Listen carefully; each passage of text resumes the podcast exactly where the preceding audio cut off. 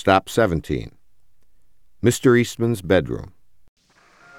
I am happy to greet this gathering of motion picture engineers. It is a great satisfaction to be able to speak to you through the medium of this wonderful invention, the talking film.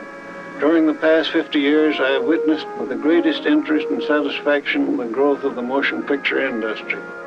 Mr. Eastman led a life of marvelous activity, but in his mid 70s he began to suffer from arterial sclerosis and arthritis of the spine. A rationalist who believed that our hope for immortality is a child's wish, a whistling in the dark, he had spent his life accomplishing what he believed to be important in the here and now. The man who was comfortable around the world was forced to spend more and more time in this room, his bedroom. It was here he would end his life.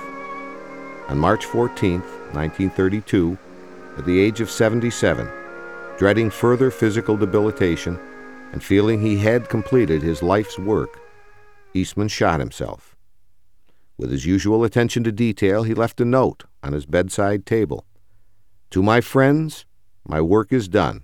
Why wait? Popular photography was his legacy. More on the principles of photography and further details of his life are available to you on this floor in the Discovery Room and the George Eastman Archive and Study Center.